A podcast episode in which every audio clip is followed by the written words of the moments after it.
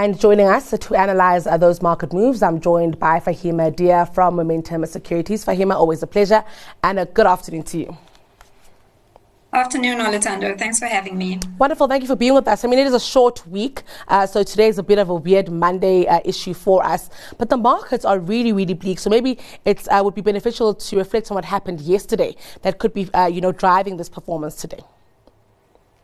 Yeah, sure. So, like you mentioned, uh, Noluthando, the JSE has been open this open week this morning. Um, it has been a difficult week for equities the last week. Um, a lot of that negative sentiment uh, coming globally, I would say, um, has been impacting the JSE. So obviously, we had a, a holiday yesterday, and the JSE clo- was closed. So now we're opening up um, to the JSE now being impacted by those news that I, the, that I think is filtering through now from last week. So um, what happened last week is we had the, the, the Fed release those more hawkish comments regarding um, the rate hikes and that it's expected to probably remain higher for longer. And um, that's created quite a, a, backlash in the markets. We saw, you know, U.S. markets re- react to that, also Asian markets, and of course the, the JSE is now responding to that this morning further. Uh, expecting to see some further weakness and volatility in equity markets um, in the next week. Uh, and the other thing we also need to take into account, uh, Noluthando, is that the, the price of oil has also uh, been going higher, which is naturally also taking its toll on um, markets, given that this puts upward pressure on inflation and also feeds into that higher for longer narrative. Uh, yesterday, we also had some news coming out from China that uh, Evergrande had defaulted on its bond coupon payments. Um, and then there is a negative growth outlooks coming out of the Eurozone, expecting to see a slowdown in growth in the third quarter. So, all in all, pretty negative news, I would say, coming from all directions. And I think that's obviously been having an impact on the equity markets. I actually spent some time uh, reading a little bit on that uh, Chinese property sector. Uh, you know, you, I'm keen to get your thoughts here. Uh, there are schools of mm-hmm. thought that really believe that it's going to take much longer than we anticipated to turn the Chinese property sector around. I'm keen to get your thoughts here. Is this a short to medium problem, or could it be a little bit more structural um, and take us into the long term? Yes, I think the issue with the, the property sector, in Noluthando, is that the government has been quite slow uh, to implement firm policies on how to improve this going forward and how to rescue that sector. Given that I think, you know, the government itself isn't in such a strong position financially due to the impacts of COVID and they do not actually have a lot of funds at the moment to provide support to that sector. And um, I think at the beginning of the year, we were expecting a, a, bigger bounce back in the economy, in the Chinese economy. Given that that hasn't happened, that's obviously impacted government financing. So we are looking for more concrete measures on what steps are going to be taken to address this uh, this issue. So so far. The government has announced some high level measures that they're looking to address the problem, but I wouldn't say there's anything concrete at the moment which can put, um, you know, investors' fears um, Uh, so we are definitely looking for more communication, more uh, formal policies to come out from China before we can say for certain that we're really expecting to see like strong uh, recovery and a bounce back in that sector. I'm keen to also get your thoughts on issues in the United States. I think a while ago, uh, Fatima, uh, Faheema, sorry, we spent quite a bit of time speaking about, uh, you know, the issue of the debt limit and the debt ceiling. We're now speaking about a budgetary showdown there. Uh, is there something else mm-hmm. that they'll resolve? You know, like like they did with the debt limit, they resolve that with time. And is this showing, you know, some tensions in the United States that we haven't seen before, and something investors should be flagging? Is a concern that you know they they seem to can't come to a decision um, on budgets on and keep going back and forth. And there's always this kind of risk where at the last minute they're coming to a decision. And this is obviously having an impact on the credit ratings. Um, you know uh, last month fitch downgraded uh, the us now we've got moody's that have uh, uh, flagged that risk and I think it just um, it's just negative for the US to constantly be in this position where they cannot seem to come to agreements on the way forward. And uh, I mean, I don't think it's going to have a long term impact uh, on the US and the economy, but it's definitely negative uh, signals which will push yields higher. Um, and then, you know, I think we've got another debt ceiling that's coming up in October, mm. and that uh, once again could be a, a contentious matter. So it, it, it is definitely negative, I would say. Also keen to bring it back home now. Uh, this week we are expecting the SARB to release some data, um, the, the leading business indicator, but also we are expecting a quarterly employment survey to come out of South Africa. Are we expecting these prints to move the needle at all in terms of markets? Is there anything specific that market participants mm. may be looking for uh, in these uh, data prints, uh, Faheema? We can expect to see much improvement, Noluthando. So in the last release, um, there was like a mild improvement in the, the labor numbers, but I mean, not enough to obviously uh, put South Africa back on track and where we need to be in terms of creating employment. We've got still a very high unemployment rate, and unless that comes out down significantly, it's not going to really move the needle much, in my view. I think business confidence also it hasn't been great um, the last quarter. I don't expect to see meaningful improvements in that, uh, considering the the recent bout of uh, load shedding, um, which seems to have uh, come up again.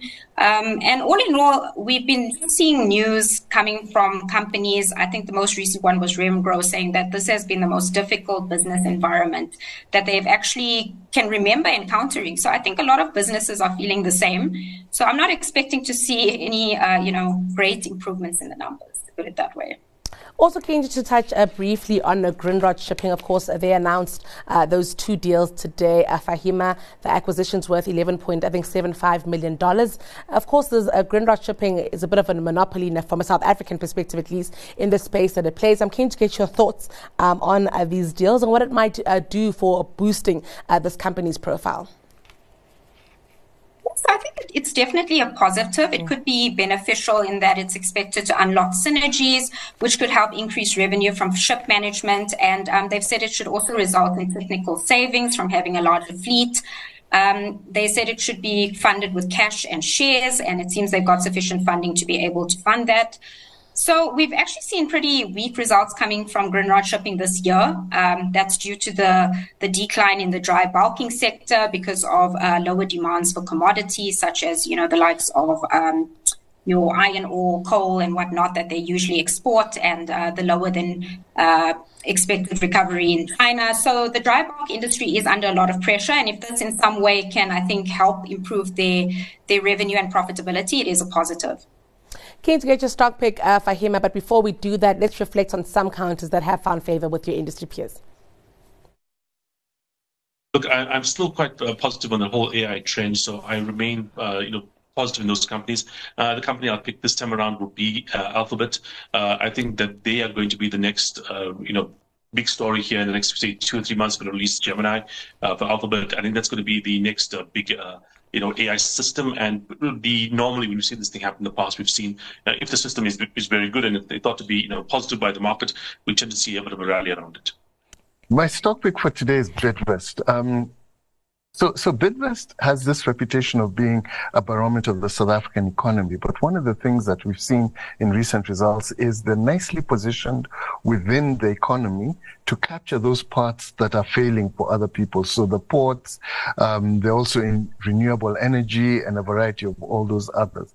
They've also expanded their footprint outside and recently they announced um, an expansion of the Australian business. The European business is doing pretty well as well as the UK. So it's a nice balance between the growing areas of SA Inc. and a diversifier externally. It's much more expensive than your average SA Inc. stock, but there's a reason for that. The diversification, the solid balance sheet, and this very strong um, strategic focus on global growing globally.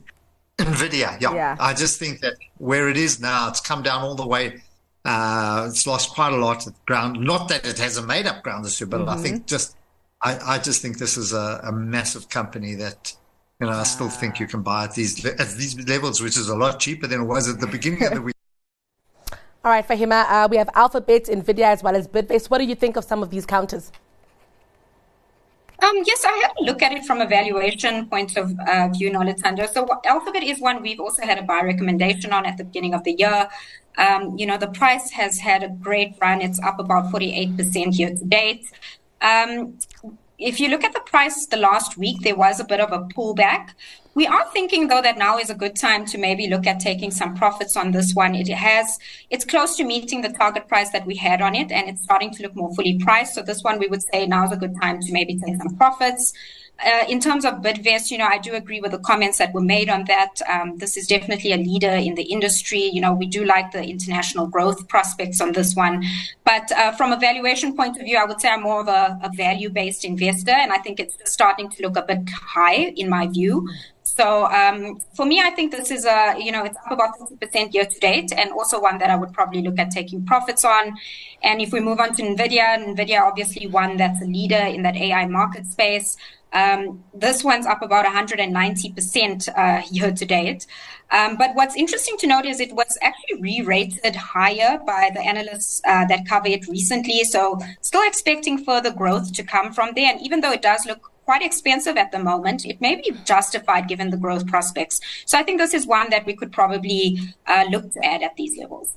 Keen to get your stock pick for today, Faheema. Which counter are you going with?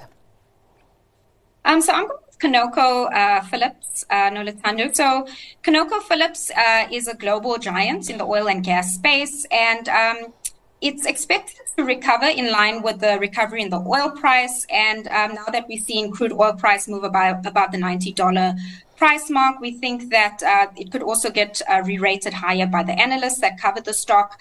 So uh, it's one we did have a buy on at the beginning of the year. There was obviously some weakness in the oil price back then, so it didn't perform as well. But now we think is the opportunity to really add um, on to the stock. Well, Faheema, thank you so much for kickstarting this short week all for us. Uh, it's been a pleasure, Keep. Well, that was your midday markets update with Faheema Adia from Momentum Securities.